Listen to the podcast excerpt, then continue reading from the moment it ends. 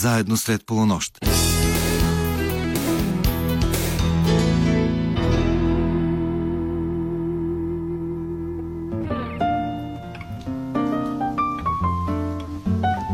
Добра нощ, уважаеми слушатели! Вие сте на вълните на програма Христо Ботев на Българското национално радио, където вече звучат встъпителните акорди на предаването Среднощен експрес. Екипът, който ще работи за вас в следващия час и половина, включва редакторът Ивайло Стефанов, музикалният редактор Тошо Йосифов и звукорежисьорът Вили Насвади. Аз се казвам Йордан Георгиев и с радост бързам да ви споделя, че днешният маршрут на Среднощния ни експрес ще премине с специалното участие на обичаният наш театрален и киноактьор Христо Петков. Основната част от разговора ни с него ще бъде посветена на най-новия филм, в който можете да го гледате по кината, в сърцето на машината на режисьора Мартин Макариев. Там той е в ролята на затворник, опасен престъпник, излежаващ до животна присъда, който обаче в хода на сюжета изживява истински катарзис.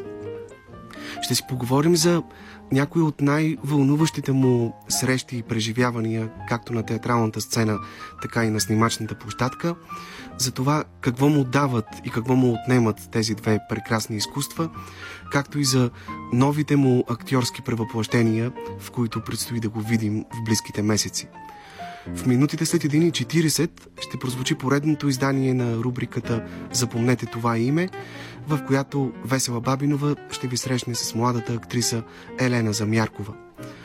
И днес, разбира се, музикалната картина, която ще съпътства този наш нощен разговор, ще бъде изградена от любими песни на събеседника ни в студиото Христо Петков, който е истински меломан. Започваме с първата от тях, една песен на Том Уейтс, която се нарича New Coat of Paint.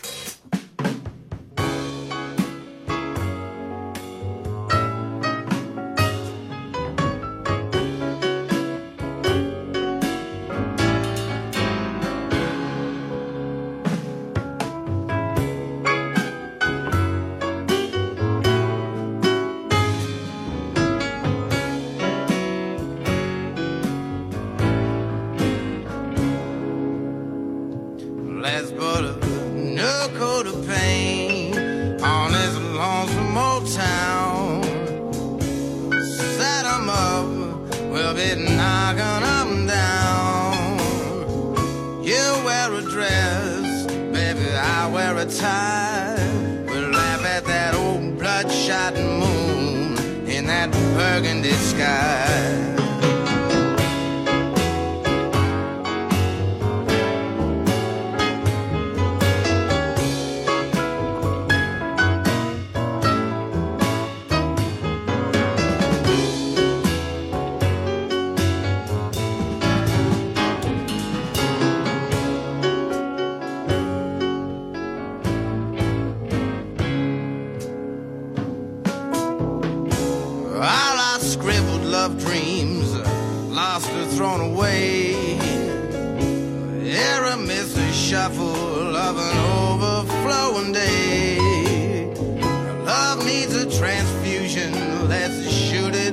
Wine.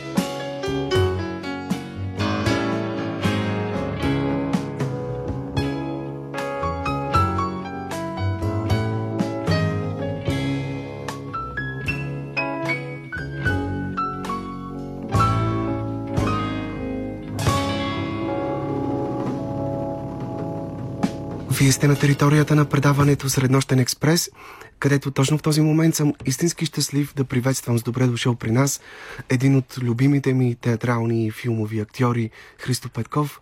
Христо, здравей, благодаря ти искрено, че прия поканата ни.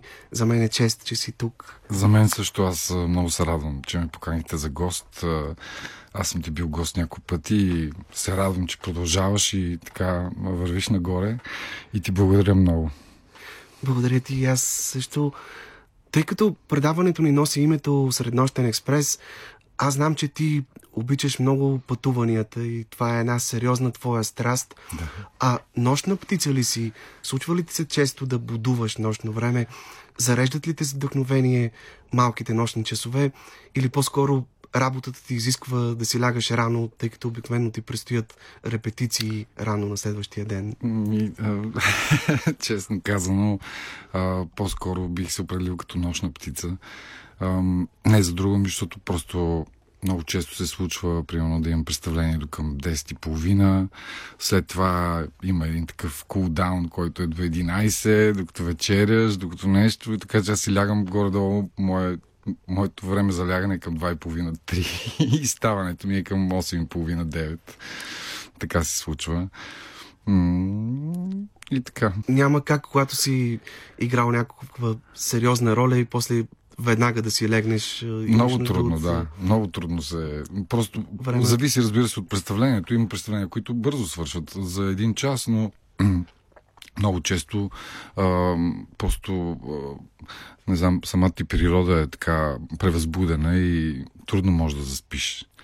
От няколко седмици по кината в цялата страна зрителите могат да гледат най-новия филм с твое участие в сърцето на машината на режисьора Мартин Макариев. Една затворническа драма с елементи на трилър, както я определят създателите на филма. Един от успешните образци на жанровото кино в България. Той се превърна и в най-награждавания български филм за последната година с изключително сериозен зрителски интерес и до момента продължава да бъде на едно от челните места в българския бокс офис. Разкажи в началото как се случи твоята среща с филма. Мартин Макариев на няколко пъти сподели, че тази роля е писана специално за теб и че още от самото начало те е виждал в образа на този персонаж Серафин Георгиев с прякор иглата. Да. А, ами, ние с Мартин се срещнахме, си помням, а, горе на терасата на Народния театър един ден. А, той ми сподели за тая негова идея за филм. Каза ми ам, цялата горе-долу фабула на филма. Разказа ми малко за този персонаж. Имахме го този разговор. Това беше някъде, може би, началото на 2019. Ам, след това мисля, че имахме още един разговор. После ни удари пандемията, т.е. локдауна дойде и аз си мислих, че това едва ли ще се случи в скоро време. Обаче, а, мисля, че беше около 2020, може би май, а, се чухме и той каза, почваме снимки, мисля, че бяха юни месец, ще почваме снимки, готов ли си? И аз много се зарадвах, защото всъщност като ни затвориха, аз бях на седмица преди премиера в театъра затвориха ни, казаха не се прибираме, защото сме в локдаун. И аз и Лили бяхме много притеснени, че въобще какво ще правиме, дали ще може да вършиме това, което толкова обичаме. Лили Гелева, да. твоята приятелка. Да. И се чудихме много, даже почнахме да си търсиме онлайн работа и когато той се обади, каза, че почват а, а, снимки, бяха а, супер щастлив. И така, това бяха нашите срещи. Това, че една роля е писана конкретно за теб, с идеята именно ти да я изпълняваш, прави ли тази роля по-специална за теб? Гледаш ли на нея като на нещо по-лично, по-особено в твоята биография? По по-различен начин ли се отнасяш към такива роли? Честно казано, не. Защото аз съм наясно, че в този нашия бизнес и тая работа, общо взето всички са заменими.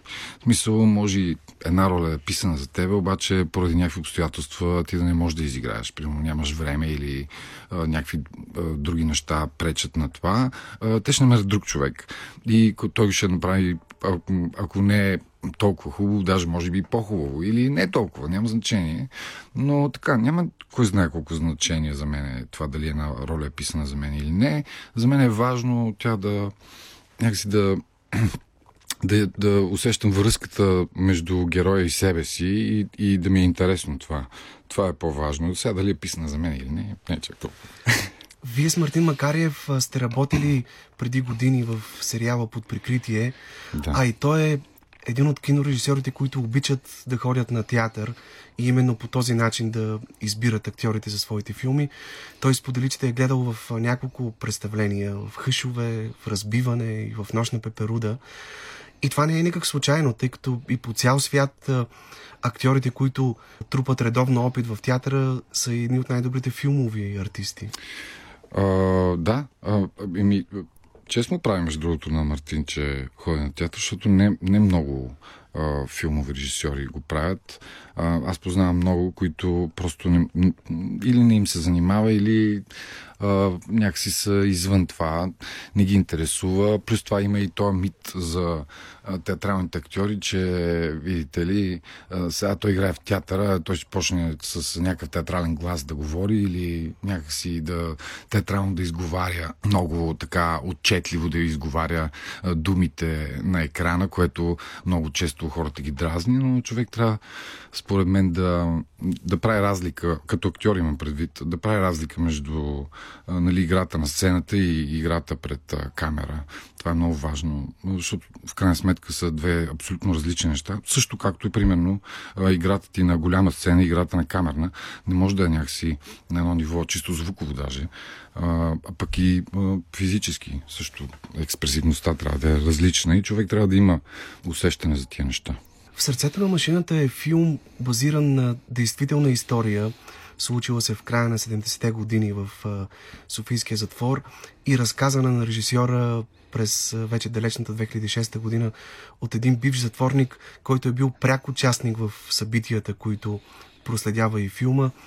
Всъщност той е и реалният прототип на героя на Александър Сано, Борис Радулов, Бухеми.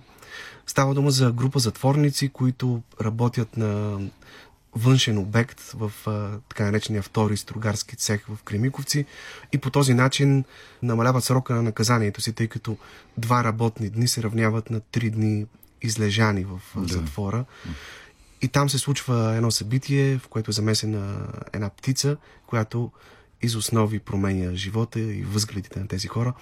Теб лично с какво те докосна най-силно този филм? Кое беше най-важното, което ти откри за себе си в него? Самата история, аз като ми разказа Мартин, след това като прочетох а, а, първия вариант на сценария, по който работихме, а, ми се стори изключително интересна като ситуация.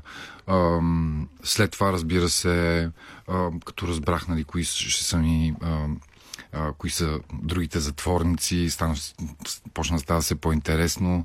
После имахме и възможността два, две седмици да работим върху текста всички заедно. Имам предвид хората от затвора, които сме. И работихме... Да, вие две седмици сте репетирали да, на маса, така да се да. което много рядко се случва много, в киното. Почти никога. Просто винаги общо взето се срещаш с партньорите си, които са на екрана, най-много един-два дена преди да започне на снимки, ако не е на самия ден. И това беше голям лукс. И имахме възможността и да работим върху текста и по някакъв начин да си помислим малко повече за нещата, които ни предстоят, което беше наистина много хубаво. В това отношение ти имаш късмет, тъй като си спомням, че във филма Възвишение, където играеш ролята на Тодор Шумненица, да. един от четниците на Димитър Общи. Там пък сте провели два лагера сбора в къщата на Виктор Божинов, режисьора да. в село Калугирово, за да се сплотите като чета, като дружина. Да, нещо, там което също беше. Помага. Да, там също беше а, подобно, макар че там не, не работихме толкова много по текста, колкото а, за машината. А, там по-скоро имахме различни ам, ние спахме в а, тая къща всички заедно и наистина станахме общо взето чета, но имахме и такива тренинзи за стреляне, а, някакви такива неща. Играхме някакви а, футбол заедно и така нататък. А, имахме някакви вечери, в които и гледахме а, а, някакви неща. А, но тук репетициите с Мартин бяха по-скоро около текста. В смисъл беше чисто работно, не толкова за сплотяване, защото те, те тези затворници, а, те не са, а, не са си много добри приятели. Всъщност те са събрани от тук, от там, а, така че нямаше нужда от това, но пък беше полезно по, по, по, по друг начин. Този филм е много личен и за самия режисьор Мартин Макарев. Всъщност важно е да кажем, че Борис Радулов, Бохеми, това са двете имена и псевдонима на неговия баща, на когото да. той посвещава филма, въпреки че прототипа на героя е съвсем друг човек. Да. Еми аз мисля, че това си личи, че е, той е така пряко свързан с тази история и, и това си личи в самия филм мисля, че му е най-добрият от това, което съм гледал до сега. И, и, и това, че голяма част от себе си е сложил в него, също си личи и е за добро. И доколкото разбрах, за разлика от а, сюжета във филма, в реалната история надзирателите помагат на затворниците. Там наистина едно пиле попада в този струк и да. затворниците получават 4 часа, за да го освободят. Но тук по законите на жанра в киното, вие сте търсили точно обратното. Да има сериозно напрежение, съспенси, да. противопоставяне на затворници, надзиратели и хората от ръководството на затвора, които пък се опитват да решат проблема. Да, ами а, имаше, а, им, имаше от това и всички работихме горе-долу в една посока а, относно а, нали, как се развива тази история. Имахме тази възможност, примерно Ивайло Христов, който играе Даскала, а, а, Юли, също, който има така голям а, опит. Юлиан, Юлиан Вергов. Вергов. Да, в а, Когато киното... ти биеш през цялото време. да, ние сме приятели и а, въпреки това на мен беше изключително а, приятно да го налагам. Той твърди, че му завиждаш, затова.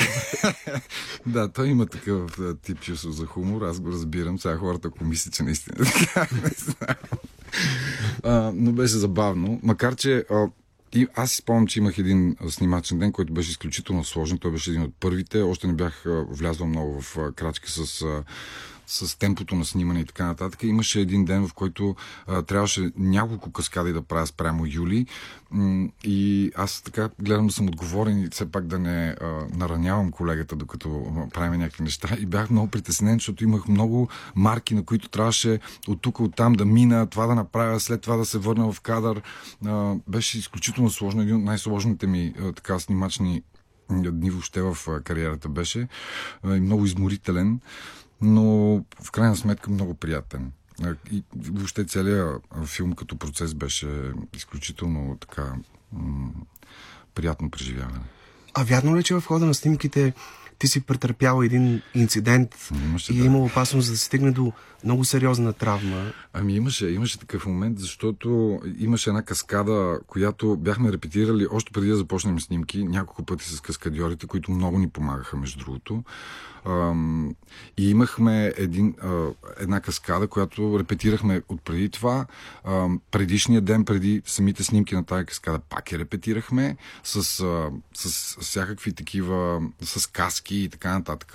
То всъщност е едно място, където героя на Сатъра хваща иглата и го хвърля срещу една стена а, и беше свързано с лонджи, с а, всякакви въжета, с а, какви ли не неща. И много бяхме го репетирали, общо взето бяхме наясно какво трябва да се случи, но в самия ден на снимки а, бяхме, беше така може би в третата четвърт на деня, когато това трябваше да се случи, бяхме леко изморени и така стана, че Игор а, Игор Ангелов, който играе Сатъра, а, така ме хвана а, че, и така ме а, захвърли към стената, че а, нямаше нищо каскадьорско в това. Аз просто си ударих, ударих зверски главата в, в стената и добре, че м- един от каскадьорите една секунда преди да кажат начало, ми каза да си държа брадата залепена за гърдите, докато това се случва. И ако не го ми го беше казал, сигурно ще си изкърша врата, защото беше сериозно. И, и това беше единственият дубъл на тая, на тая каскада. Това, като казаха стоп, питаха ме, добре ли си? Аз казах да и те казаха, имаме го, продължаваме нататък. Слава Богу, че всичко се е разминало без да. сериозни последствия. Сега ще чуем една друга твоя любима песен, The Smoke на The Smile, след което продължаваме разговора в студиото.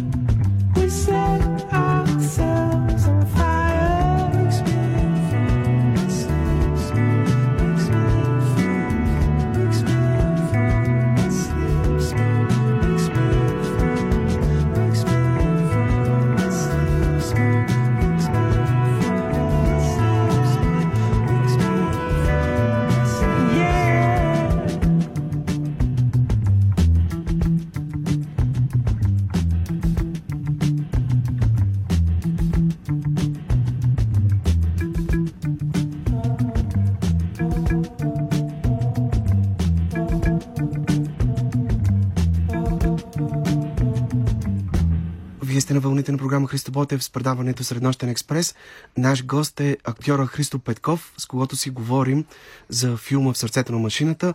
Филм, който все още е по кината в цялата страна и ако не сте го гледали, горещо ви препоръчваме да го направите. Христо, стана дума, че ти заедно с още няколко твои колеги Ивайло Христов, Стоян Дойчев, Александър Сано и Игор Ангелов сте в ролята на затворници. Как се подготвяхте за тези роли? Налагаше ли се да посетите Централния Софийски затвор или други подобни места за изтърпяване на наказанието, лишаване от свобода, за да се срещнете с реални пандисчи, казано на жаргон, които да ви помогнат да навлезете в ежедневието на тези затворници, тъй като, както има една реплика във филма, пандизът е сложна материя. Да. В първите няколко години си като натръни, а после се будеш усещането, че все едно цял живот си бил зад решетките. А именно това усещане е много трудно да го постигне човек, който никога не е попадал в затвор. Да, трудно е. Ами аз не съм, аз не съм правил този експеримент с посещаване на затвора и надявам се да не ми се налага. А, не знам дали някой от другите, може и да е имал някой от моите колеги, които... Разбрах, че Мартин Макарев заедно с част от екипа са имали среща с директора на Софийския затвор, ага, да. с бивши надзиратели, хора, които са излежавали присъди по времето на социализма, дори са посетили и Варненския затвор. Ага. Ти не, не си присъствал не съм, на тези Не, аз не съм присъствал. Аз общо взето моя ресърч съм си го направил от филми, които съм гледал, неща, които съм чел. Има един много хубав филм Казва се Ум профет, един френски филм ам, за затвора, който мисля, че няколко пъти гледах а, преди, да, а, преди да снимаме, просто защото там мисля, че много добре е пресъздадено атмосферата в затвора, макар и френски, разбира се. И така, не, не съм стигал до там, че да, да ходя до, до затвора. Да, защото Мартин Макарев споделя, че ти буквално усещаш енергията, която излучва този затвор. Сигурно, да. В момента, в който чуеш как металната врата на входа се затваря зад гърба ти, просто те побиват тръпки. Макар и за кратко получаваш една бегла, но истинска представа какво е да бъдеш лишен от свобода. Да, да, предполагам, предполагам. А, а, просто а, както е в а, тази история за Дъстин Хофман и Лоренс Оливие, аз просто реших да го изиграя, не, да, не по другия начин. а да. ти имаш ли познати, които са лежали в затвора или които издържават в момента присъди? Има ли си допирни точки с такива хора? Ами да, поз, а, да. А, познавал съм а, разни хора, които са имали вземане даване с закона по този начин. А, така, не са ми били приятели, но съм а, имал а, а, разговори с, с такъв тип хора и съм ги виждал. А, предполагам, че, че ужасно. А, но мисля, че не винаги е задължително нали, да, да си лежава в затвора, за да можеш да изиграеш затворник. Не е задължително това. А, така си мисля. Както и не е задължително нали, да, да си скачал а, от а, Айфовата кула, за да а, изиграеш самоубиец. Разбира се. Кажи няколко думи за твоя герой, Серафим Георгиев, Иглата. Един от най-проблемните престъпници в този затвор. Човек осъден за две убийства и едно изнасилване. Да. Получил смъртна присъда. Тогава все още е имало смъртно наказание в България. Впоследствие тя е заменена с доживотен затвор, но наистина е един рецидивист, Тежък, опасен да, тип. Да, опасен много. Какъв път извървя ти при изграждането на този образ? А, е, общо взето, ролята на иглата в тая затворническа група е особено с това, че той не е част от, от тях. Той попада в тази работна група, която е в този цех. Попада м- не мога да кажа случайно, но по, по грешка. Просто защото той самия прави така, че да, че да попадне сред тия хора. Те общо взето са си близки. Героя на, на, на Бохеми, Сатъра, който също не е приятел с тях, обаче те искат нали, да, той да е, да е в тая група, защото е много добър в това, което прави и работи. Даскал и така нататък. Другите, те са си общо взето една групичка, които си приятели в затвора и изведнъж иглата пропада сред тях, който той е ам, един траблмейкър, как се казва. човек, който а, няма... Непрекъснато се замесва в някакви да, да, скандали. Да, скандали, проблеми, прави проблеми на затворниците, Всъщност, на надзирателите и така нататък. Пребива един от героите, герой на Валерий Юрданов, за да може да да, заеме между мястото другото, тази сцена а, я няма в последния кът на м- Да, само на се споменава за нея. Да, но а, все пак ние имаше, а, не знам по какви причини не е вкаран, но сигурно си имат, а, а, но и, има такава сцена в, а, в трапезарията, където се хранят затворниците, а, където иглата наръгва с една отверка, наръгва героя на Валери. Как се казва? Толя. Толета. Толета. Да, толета. Наръгва го с една отверка и всъщност заради това толета не отива да работи в цеха, а на негово място отива иглата. Има е- обаче една култова реплика на твоя герой и ми се иска да те питам какво всъщност се е случило в душата на този човек, докъде трябва да стигнеш, за да си пожелаеш да си смениш главата. Така че сутрин, когато се поглеждаш в огледалото, да виждаш друг човек.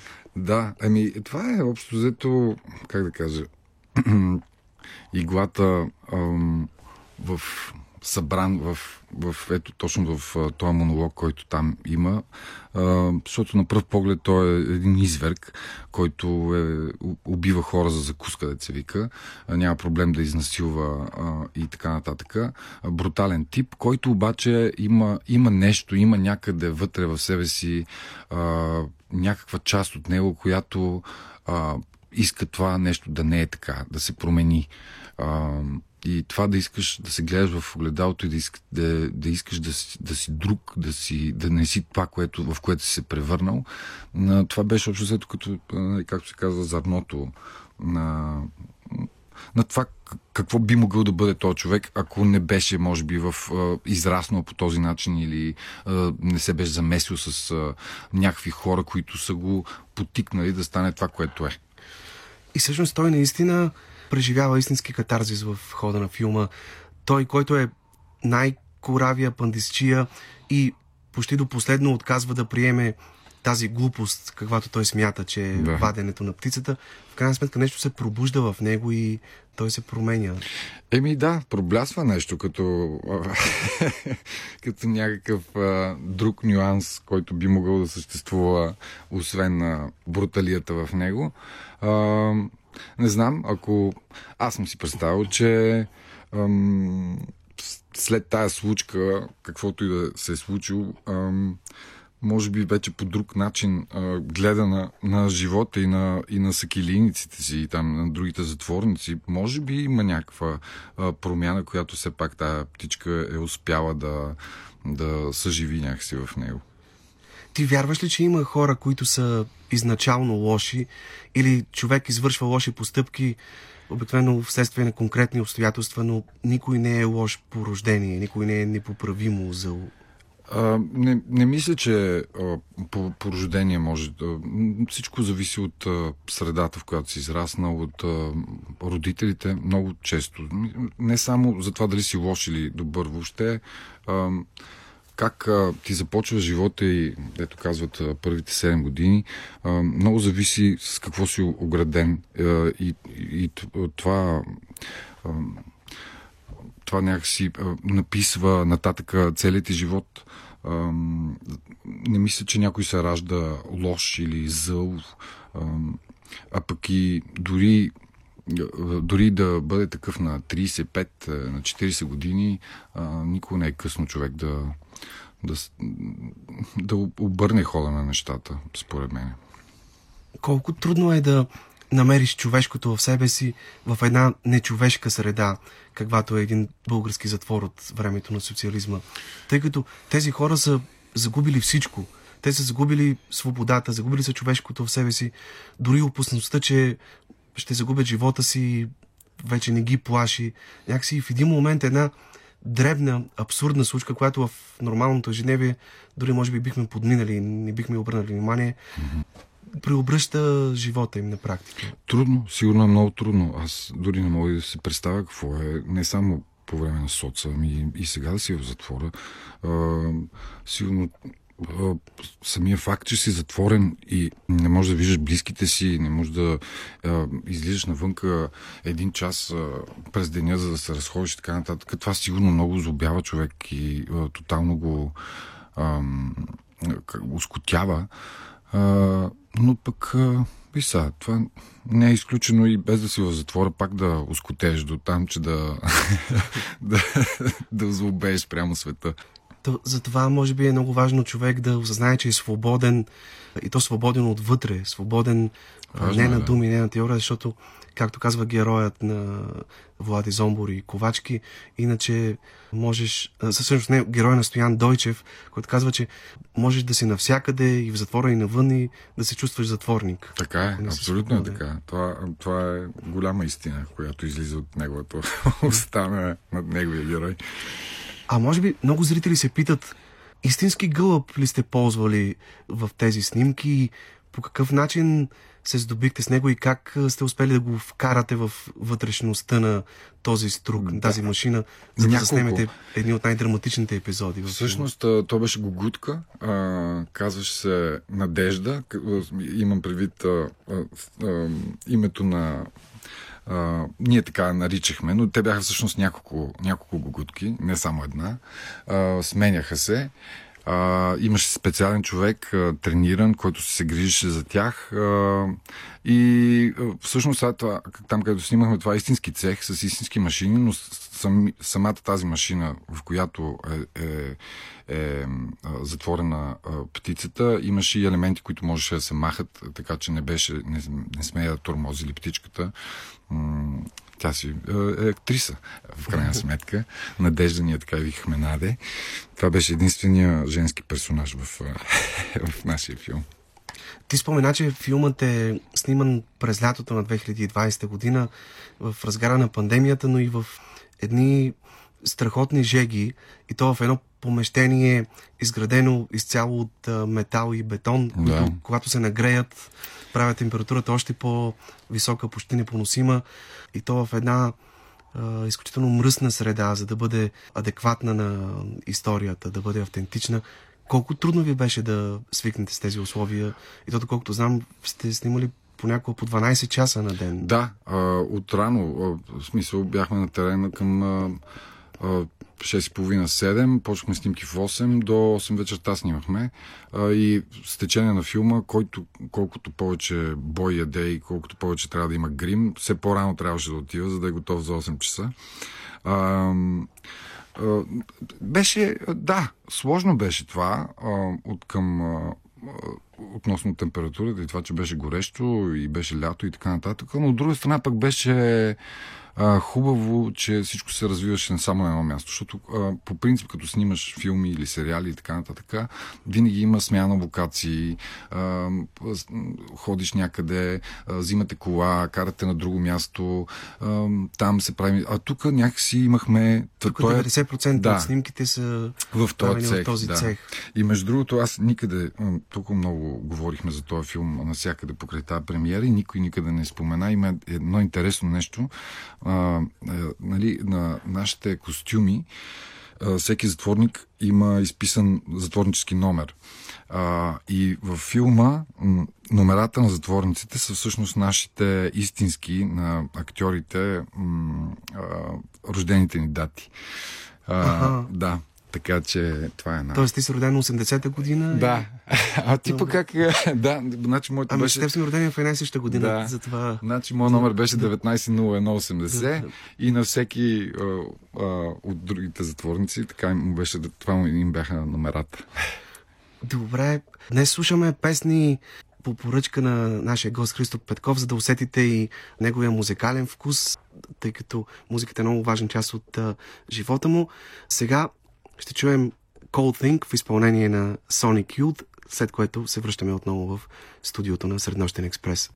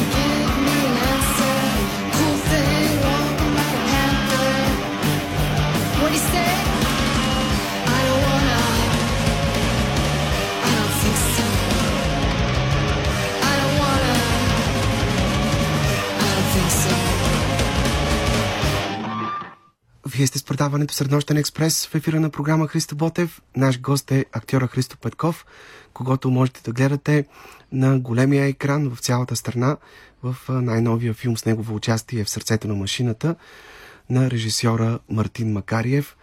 Христо, какъв режисьор е Мартин? Даваше ли ви свобода да импровизирате, да предлагате идеи? И в този смисъл, до каква степен диалогът в сценария се промени по време на тези репетиции на маса, за които ти разказа, че сте провели, а и по-нататък в хода на снимките? Той е много отворен за, за всякакви предложения. Мен това ми направи впечатление веднага след като започнахме работа по текста. А, просто беше много отворен, много рядко се случва това. Много, много често режисьорите са много вглъбени в това, което искат да направят и а, така, дори да изглежда така, че те слушат когато даваш предложения, а, много често това минава просто по ушите ми, те си знаят какво искат да си Даже някои си записват, е, да. за да покажат, че да, слушате и не, накрая правят това, което те си решат. Да, това ми направи впечатление, че Марто беше изключително отворен. Всякакви неща, който имаше някакви проблеми около, около... Защото винаги има неща, които като са написани на хартия, а, някой път не ти влизат в устата или някакси нямаш усещането, че този герой би действал по, еди, по такъв или еди какъв си начин. А, всичко беше много... А, той имаше много голямо доверие. А, и, и, и мисля, че това си и личи. А, защото често се случва, че примерно, айде, не винаги режисьор, но примерно сценаристите много държат на еди кое си да бъде казано еди, еди как си, а пък тук имаше тази свобода и човек както си го усеща, така да го направи, което е супер. В същото време това е един от редките случаи в киното, когато всички сцени във филма са снимани последователно, да. снимано хронологично. Доколко това също помага на актьорите всеки помага, да следи да. по така задълбочено развитието на образа си. Помага. Това наистина е голяма рядкост. Много често а, трябва да се започне от някъде, след това да се върнеш назад, снимаме еди коя си сцена, която обаче е примерно а, два дена преди това се е случило или три дена след еди кое си. Тук интензитета на самата история и това, че се случва в този един ден, а, така а, изискваше а, такъв тип снимане и слава Богу, защото това е всъщност много трудно за, за организация, а, така да се заснеме нещо. А, и това много помага, най-вече на актьорите, защото така може да си проследиш абсолютно всичко. Знаеш а, какво е станало предишната сцена, знаеш до къде си стигнал, може да продължиш без да има скоци вътрешни, които след това нали, зрителя като гледа да се чуди, ама чакай, той преди малко плачеше, сега а, нищо му няма. Например. Ти си споделял, че особено много по време на този филм ти е помогнал Ивайло Христов с много, да. неговия огромен опит и като актьор и като режисьор. Той на всички ни помогна. Кое беше най-ценното, което ти научи от него в хода на партньорството, а и на разговорите ви по време на снимките? Ами, а, сега той, той е много деликатен човек първо на първо и той никога няма да тръгне да а, ти казва, виж какво, това не го прави така, направи го еди как си. Ами той някакси има някакъв а, много а, хубав начин на това да ти помогне без, а, а, без някакси да подчертава това, че ти помага, защото ти не го правиш както трябва. А, но той помогна на всички ни просто около неща, които зависиха от които зависи поведението на цялата група. Просто той има голям опит не само в театъра, и в киното. Той режисьор и, и, и, и, и много е снимал. А и преподавател, което е също много важно, да, че има подход също, към, да. Има наистина, има подход, защото нали, мен ми се е случило и в театъра, и в киното също ми се е случило. А, някой като види нещо, което прави, да ми дойде, и да дойде при мен и ми каже, виж какво, това не го прави така, направи го еди как си. И аз а, веднага имам такова вътре, вътрешна съпротива на това, че ми, аз път няма да го направя така, как ти ми казваш, защото ти си ми казал. Но той има страхотен подход и много ни помогна. Имаше там е, е, едни такива мизансцени, които много сложно за организация, как точно да се получи и с общи усилия ги направихме така, че да са адекватни на ситуацията. А какви са впечатленията ти от а, македонския актьор Игор Ангелов, с когото със сигурност се срещаш за първи път. Да. Той се оказа, че е а, един от най-титулуваните артисти в Скопския драмски театър, почти звезда в Македония, познате на нашите зрители от сериала Преспа, в който върви по BTV. Да. И прави изключителна роля тази на Сатъра, един, както го определят, истински виртуоз на струга. а, Да. Така огромен човек и всъщност с много важна роля в Да. цялата история. Ами да, а, той, той беше единственият всъщност, който не познавах а, и когато се срещнахме за тия репетиции, а, се запознахме и а, много, много, аз бях много впечатлен от него и въобще начина му на работа, ам, много събран, много така мислещ актьор. Ам,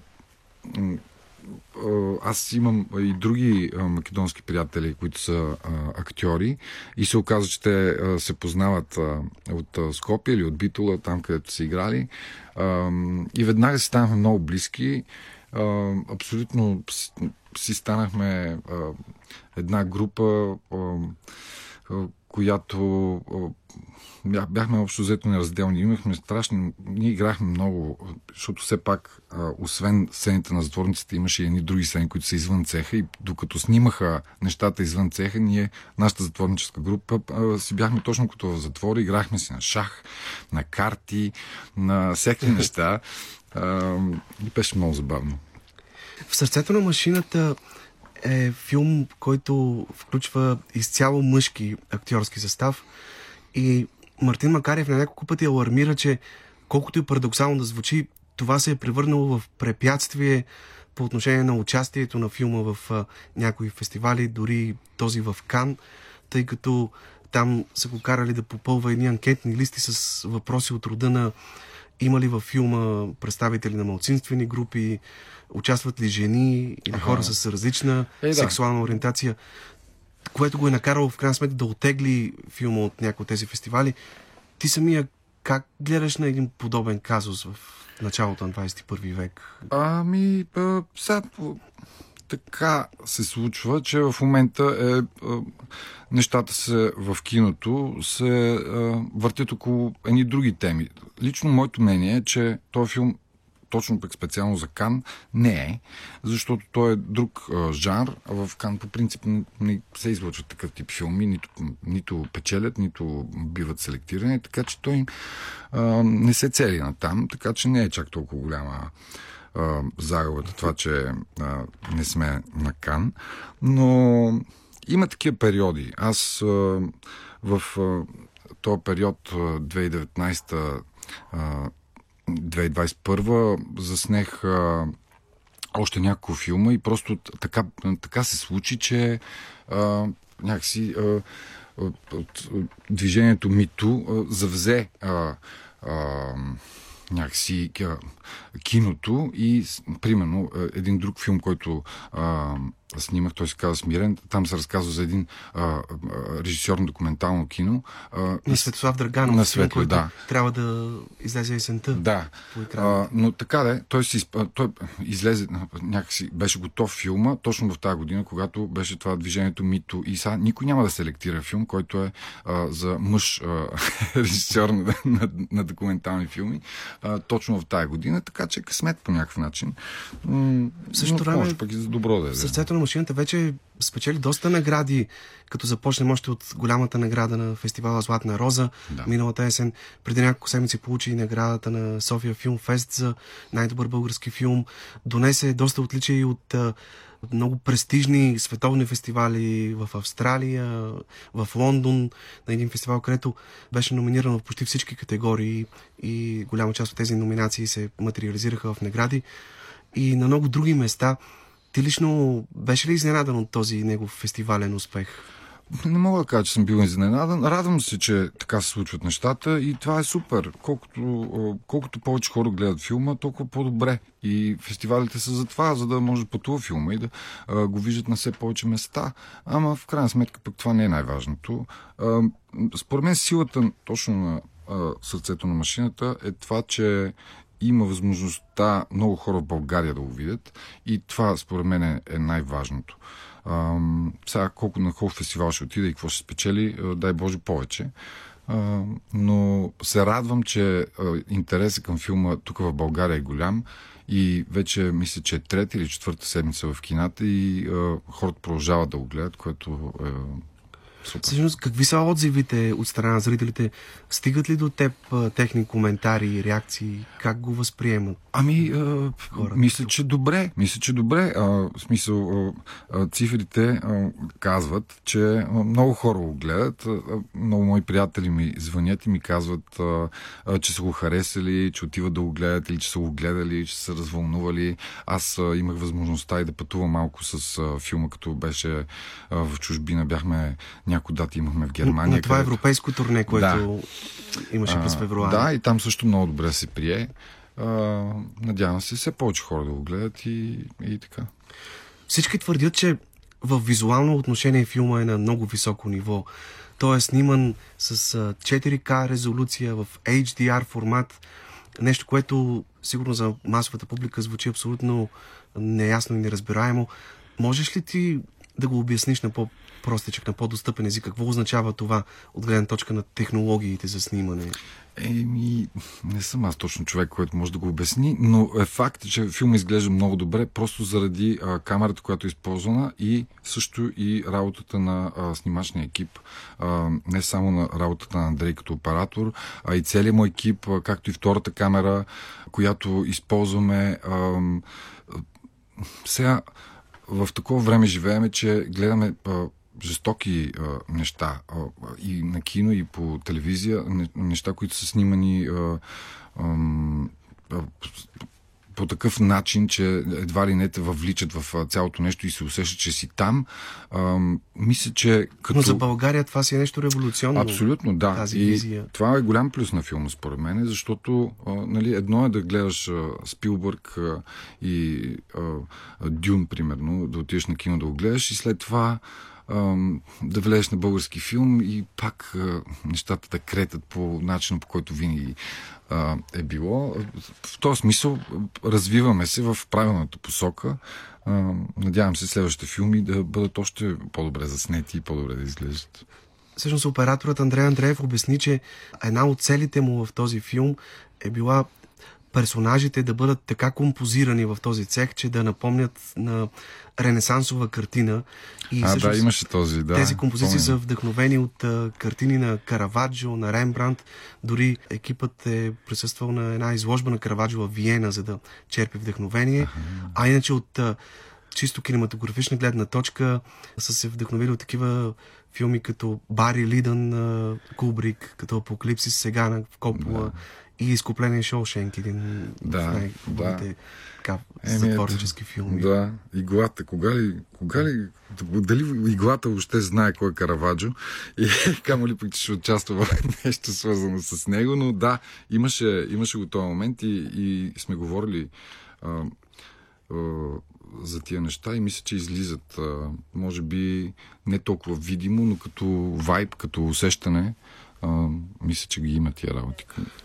И всъщност, въпреки че филма е с изцяло мъжки състав, се оказва, че той вълнува силно и дамската аудитория и много жени се изказват ласкаво за него, въпреки че тематиката му на пръв поглед а, така говори, че би привлякал по-скоро мъжкото внимание. Ами, да, аз мисля, че мисля, че не, поне мен не ме изненадва това. А, просто историята е толкова силна, че тя е общо човешка. Сега не, не може да а, кажеш, че тя ще вълнува само мъжете или само жените, мисля, че... И е универсална. Да. Самия факт, че филм печели награди от Австралия, откъде ли не, показва, че тази история може да бъде разбрана, усетена и да развълнува хора да. на всяка една точка от планетата. Така е, абсолютно си прав. Добре, сега ти ще обявиш следващата песен. Тя е на Queens of the Stone Age. Queens of the Stone Age, The Lost Art of Keeping a Secret слушаме тази песен, след което продължаваме още няколко минути разговора с Христо Петков в студиото.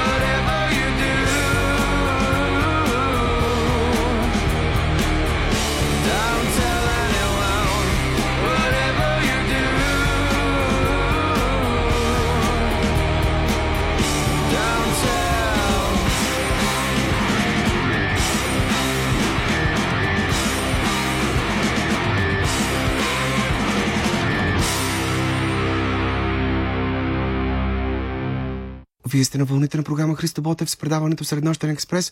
Още няколко минути продължаваме разговора с актьора Христо Петков за филма В сърцето на машината. Христо, филмът е сниман през 2020 година. Като че ли обаче е днес в контекста на всичко това, което се случва на войната в Украина, на всички тези престъпления, които се извършват там, тъй като реално ние сме в ситуация на необявена война и въпреки това загиват невинни жертви, може би филмът и посланията в него звучат още по-силно за това колко е важно да, да събудим човешкото в себе си, да не забравяме, че сме истински хора. А, да, предполагам, макар че не знам, а, ситуацията, в която в момента се намираме, а, просто м- ужасна. Наистина и а, колкото и един филм да се опитва да а, някакси да докосва някакви такива теми и така нататък, а, истината е, че животът е много по-брутален от всеки един филм. И, и това, че се стига до там а, а, в 21 век а, да се занимаваме с неща, които поне за мене бяха някаква затворена страница от, от историята на човечеството. В момента пак да се занимаваме с неща, които се случвали 42-3 година и до тогава е ужасно. Надявам се да не продължава много повече, отколкото, отколкото и не става все по-страшно, защото наистина, колкото така е устроен някакси човек, че малко свиква. Така беше и с пандемията, така е малко и с войната. В началото всички са много стреснати, всички говорят за това. И колкото повече време минава, някакси свикваме с, с това нещо. Надявам се скоро да приключи, честно казвам. Ти би ли разказал тази история на твоя син? Би ли му дал възможност да гледа филма? Ами, мисля, че още малък точно за този филм, а, но, но така, според мен предполагам, че би ми било интересно. Просто езика в някои сцени, особено а, езика на иглата, не да. точно за неговите уши, но, но съм сигурен, че а, някой ден сигурно ще го гледа. Брат му го гледа и каза, че а, му е харесал. Брат му е на, на 16, така че той можеше да отиде да го гледа и ме поздрави след това. И така, но да, така, той си нами сега има по, по-важни неща. Той е първи клас. Той е прият в музикалното училище. Музикалното училище, да, кларинет. Така, че наследил е твоята любов към музиката. Еми, дано, и, дано все пак да успее да, да се научи на инструмент, за разлика от мен, който аз съм се захващал няколко пъти с различни инструменти а, и нищо не докарах до край, макар че страшно много обичам музиката и наистина ми е много приятно, че ме покани и че мога и тук и да някакси да поделя няколко песни, които а, напоследък слушам но огромна част от живота ми е музиката. Аз слушам постоянно от сутрин до вечер. Дори сега напоследък, докато разхождам кучето, съм, много съм се зарибил да слушам аудиокниги. Много ми е интересно, както и разни подкасти. Аз слушам един, всеки ден, докато разхождам кучето, слушам по един епизод на един подкаст на Рик Рубин, който е музикален продуцент и той там кани, О, кани а, всеки ден а, кани различен гост-музикант и е много интересно. Винаги пита за това кой е първият ти спомен от това, кога си започнал да слушаш музика, какво слушали майките и баща ти и така нататък. Те ние с сина ми много слушаме музика в колата. Опитвам се така да изгражда някакъв вкус а, в него. А продължаваш ли да си пееш преди представление? О, да, да. Това все още ли е така любимият ти ритуал, с който се зареждаш? Да, да. А, правя го. Имам си различни, а, различни парчета за различните представления и, а, така се надъхвам по този начин.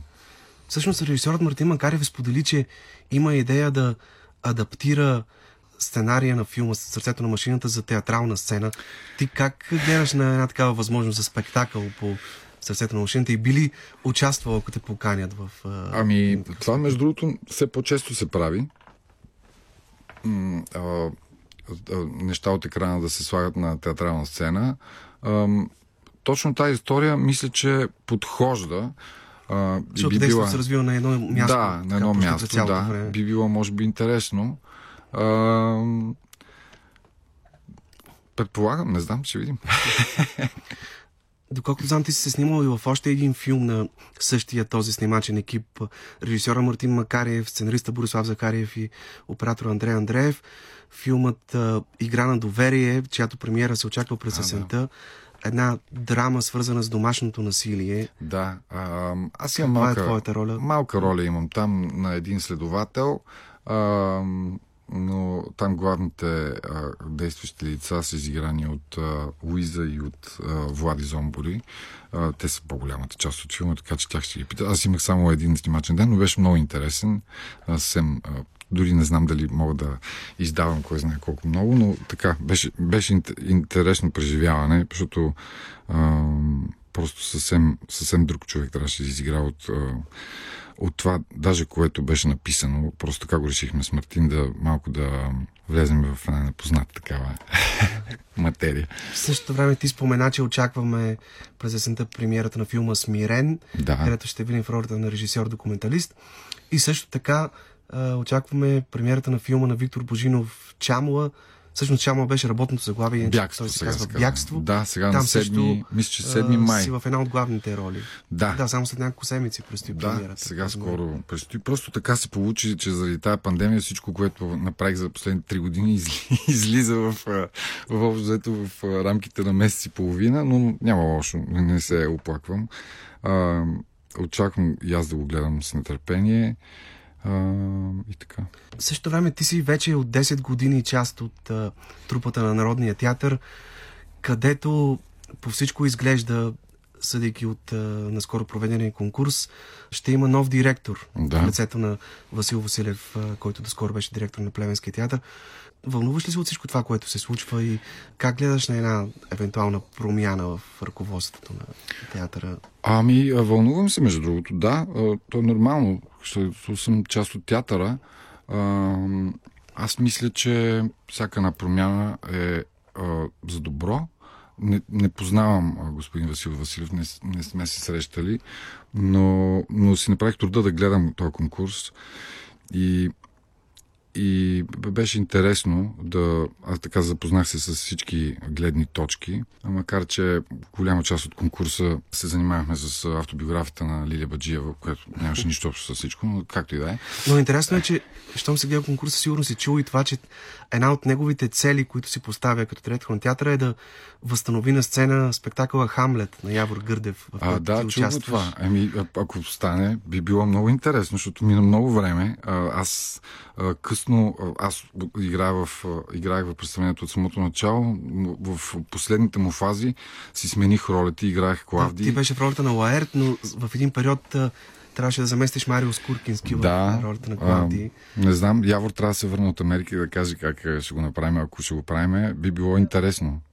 Аз много си го обичах това представление и ми беше много мъчно, че падна, както и много други. И, и които не знам защо бяха махнати от репертуара, но така е, това са стари работи. Аз се надявам ам, сега с това ново ръководство все пак а, освен възстановяването на стари неща, да почнат да се правят нови качествени работи. А, това най-вече се надявам и, и така, да, да се работи. А продължаваш ли все още да мечтаеш за ролята на Макбет? Това ли е ролята, която а, Ами, би искал да... Да, се скоро случи да гледах и този филм с Дензел Вашингтон, беше много интересен, а, на един от братите Коен. А, еми, а, аз винаги съм имал афинитет към тази роля, а, както и към други на Шекспир, разбира се. А, да, би, а, сега, това е пиеса за властта. Това винаги ще бъде а, а, някакси на дневен ред и актуално, така че нищо чудно и това да се случи някой ден. И накрая, за какво мечтаеш, така и в личен и в а, професионален план, и за сина ти, който сега те първа така израства, какво би искал да, Еми, се случи на него? Какво? Каквото всички хора, искам да сме живи и здрави, да, а, да, да спрат тия неща с тая война, а, да се някакси да се оправят нещата и с, а, с то COVID, някакси да се върнем малко в някакво нормално живеене. А, и така, искам да продължа да правя това, което обичам е, и да работя в театъра, неща, които ме вълнуват и да снимам. Ам, и всички около мен да са, да са добре и да се обичаме и така. Много неща. Аз ти пожелавам да сбъднеш а, всички тези твои мечти. Благодаря ти искрено за този разговор. Винаги си добре дошъл тук в студиото на Среднощен експрес. Наш гост беше актьорът Христо Петков. Гледайте го във филма Сърцето на машината, както и в представленията, които играе на сцената на Народния театър. Много ти благодаря аз за поканата. Благодаря ти.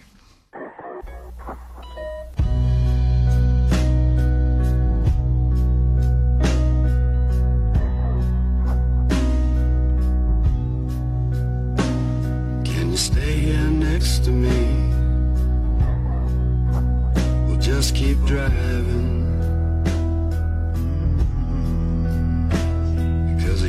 I see a light. The Buick's a century, 73 like you. Some strange religion. I get my hands on some money, mama. And it's shoddy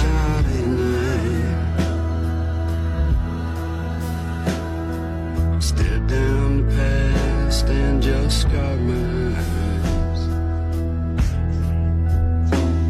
Now I know there's no easy ride. She's been the kind who would take it in stride. Some jagged diamonds kicked her heart around.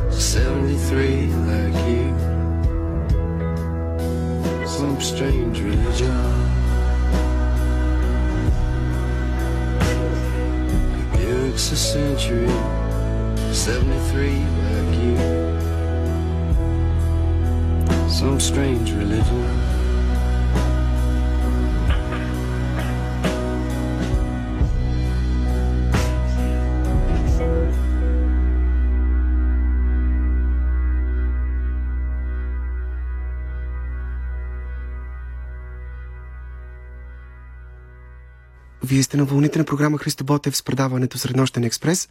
В следващите минути ви предлагаме да чуете новото издание на рубриката Запомнете това име, в което Весела Бабинова ще ви срещне с младата актриса Елена Замяркова. Добър вечер, уважаеми слушатели. Вие сте с рубриката Запомнете това име. Аз съм Весела Бабинова. Много се радвам, че отново сте избрали да бъдете с нас. Тази вечер мой гост е младата и много обещаваща актриса Елена Замяркова, която завършва през 2017 година класът на професор Ивайло Христов и от тогава е част от трупата на Пазарджишкия театър. Можем да я видим и в доста филми, за които тя сега ще ни разкаже. Снима в момента сериала Мен не ме мислете, който върви по BTV всеки четвъртък и петък от 8 часа. И нека не продължавам да бърборя, а да кажа добър вечер на Елена. И много ти благодаря, че се съгласи да бъдеш мой гост. Добър вечер, Весе. Много ми е приятно. Нека да започнем направо с тежките въпроси. Тъй като и в предишен разговор ти ми сподели, че почти веднага си била поканена от директора на Пазарджишкия театър да се присъединиш към трупата от актьори там. Как мислиш за един млад актьор? Трудно ли е да започне веднага да постъпи в някой театър? Ти беше ли оплашена, че няма да ти потръгнат нещата и че ще има един така дълъг период на лутане и какво ли следва сега? Да, мисля, че всеки завършващ актьор се притеснява от това, дали веднага ще започна да практикува, така да се каже. И аз все пак мисля, че имах късмет да, да започна веднага и да вляза в театъра, и то в провинциален театър. Мисля, че това е една доста добра школа веднага да се впуснеш в дълбоките дебри на театъра. И да, мисля, че това е много голямо притеснение. Лутането след завършването. Може да се каже обаче, че все пак ти си от така, поне на фона на повечето колеги от твоите години, които завършиха, ти все пак имаш доста работа. Не можем да кажем, че не се радваш на това да те избират. Вече имаш, може би, два пълнометражни филма, ако не се лъжа. В момента снимаш сериал. Сигурна съм, че някакви други неща ти се случват. Може ли да кажеш нещо за предстоящия филм, който ще излезе съвсем скоро на големите екрани? Да. Ами, моят кинодебют реално беше в филма Сестра на Светла Цоркова, който така, още нямаше такава официална премиера. Надявам се скоро да може да го видите и него. А, другия филм, който го снимахме миналата година, март месец, е на режисьора Орлин Милчев. Ще бъде негов дебют. Филмът е с името Изкуството да падаш. И се надявам много скоро да достигне до публиката и да бъде видян. А това, което аз забелязвам е, че за голямо щастие и някакси твой късмет ти дават доста разнообразни роли. Аз не бих казала, че така ми се струва, че те виждаме в едно и също. По-скоро зрителите могат да те видят в най-различни превъплъщения. И сега ето, например, тази крива и много кисела секретарка Силвия в сериала Мен не ме мислете. Ти как се чувстваш от това? Защото доста актриси са така вкарвани в един коловоз, а пък аз мисля, че ти и в това отношение имаш късмет. Как се чувстваш сега в сериала? Приятно ли ти е? Разкажи ни малко повече за процеса на снимане. Ами да, правилно си забелязала, като че ли не съм влязла в някакъв образ, за който точно определено ме викат. Да, в филма примерно съм тинейджърка, по-затворена. Тук съм както ти хубаво ме определи така с която всъщност, нали, доста ранима душа, но първоначално визията и опаковката, която виждат всички е на един по-студен човек, който така трудно общува и меле брашно, така да се каже. За снимачния процес мога да кажа само хубави неща. Супер доволна съм за това, че съм в този екип. Не знам, актьорите, сега в твое име, Руши, Додо, така нататък. Няма да ги избравям всичките, но ми е супер приятно. И идвам с голям кеф на снимки. Не знам какво друго да кажа. Просто... Да, то това е всъщност най-важното и ние някакси се надяваме зрителите да го виждат това, че... Да, аз мисля, че се усеща. Да, че Няма го как. работим с удоволствие. Ам, има ли нещо, което така много чакаш да, да ти се случи в работен план, независимо дали става дума за кино или за театър? Има ли нещо към което се стремиш и така си мечтаеш тайничко, което разбира се, като го кажеш няма да е толкова тайничко, но, но все пак какво, какво очакваш да ти се случи за в бъдеще? Ами много очаквам предизвикателства, смисъл такъв да не спирам да работя и да творя, ако мога така да кажа. Много се запалих по киното, но също времено ми липсва тази страст в театъра. Скоро не ми се е случвала и така, пожелавам си да, да ми се случи и да срещна на сцената приятни хора, колеги, с които да, да ми се случи нещо хубаво. И режисьори да се надяваме. Да. А как мислиш това, че си част от трупата на театър, който е извън столицата, по-скоро плюс ли е или е минус? Или има по нещо и от двете? Как ами... е за теб?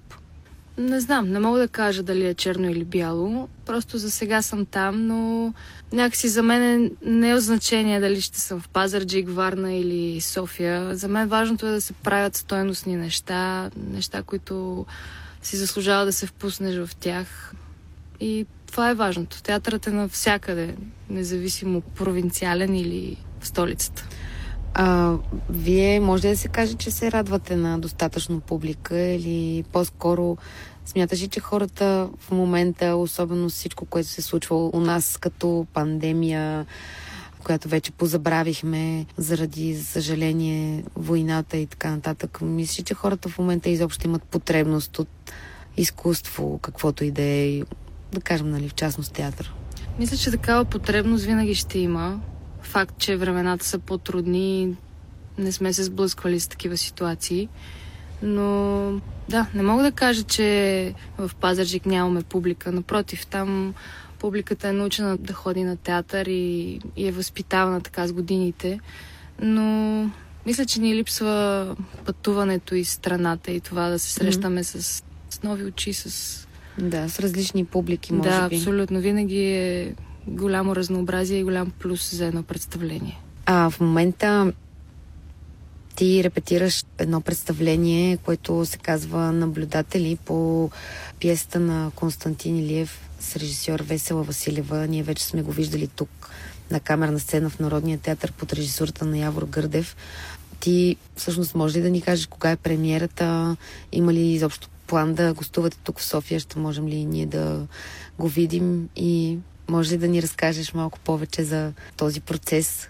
Да, премиерата ще бъде на 20 април в Пазарджик и надявам се, че ще гостуваме и на Софийска сцена, но все още не мога да бъда конкретна в дати.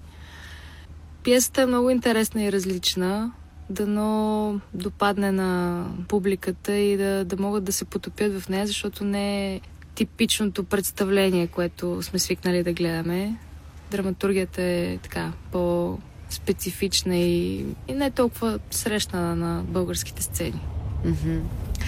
А нещо сега съвсем странично да те попитам. Уважаеми слушатели, Елена сред нас колегите в сериала е известна с това, че тя много прави разни сладки неща. И даже си има собствена страничка в социалните мрежи, която е пълна с снимки на всякакви вкусоти, които тя прави. И много често ни носи по време на снимки. Ние доста така това за нас е една голяма облага. И искам да те попитам откъде е изобщо това вдъхновение да правиш тези неща, защото ти ги правиш наистина майсторски. И то ти е малко като втора професия, защото ти пишат и всякакви непознати хора, които искат да им изпълняваш разни поръчки. Откъде дойде тази страст и може ли това да се превърне като наистина втора твоя по-сериозна професия? Имаш ли такива размисли и страсти по тази тема? Разбира се, да. Аз винаги казвам, че обичам да правя по няколко неща и то различни, ако може. Ами тази страст откъде дойде? Дойде след някакви тежки дни, просто имах нужда нещо да разпусна и някакси това беше най-лесното, да забъркам някаква баница или някакви бисквитки и някакси усетих, че това ми помага да се справям с някакви по-натоварени дни. И то пък взе, че се получи и така някакси ме кефи факта, че хората се радват и така правя живота и малко по-вкусен и щастлив. Доставяш, доставяш удоволствие. Определено. Добре, ето това е нашия сладък финал на нашия сладък разговор. Много ви благодарим, уважаеми слушатели, че бяхте с нас и тази вечер. Това е Елена Замяркова. Може да я гледате всеки четвъртък и петък по BTV от 8 часа в сериала Мен не ме мислете. И ако искате и ви се пътува, не е толкова далеч, да отидете до Пазарджик, за да я видите в някои от представленията, които играе. Аз съм Весела Бабинова, беше ми много приятно. Ако сте в колата, карайте внимателно, ако не се завивайте през глава. Запомнете това име Елена Замяркова и лека нощ от нас. Заедно след полунощ.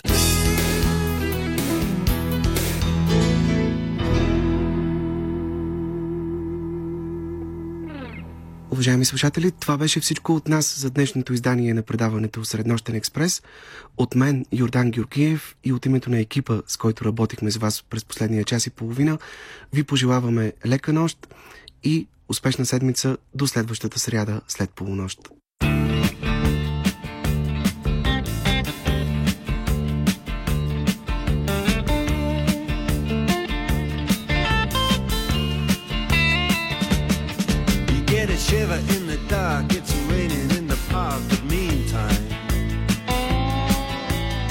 Salam.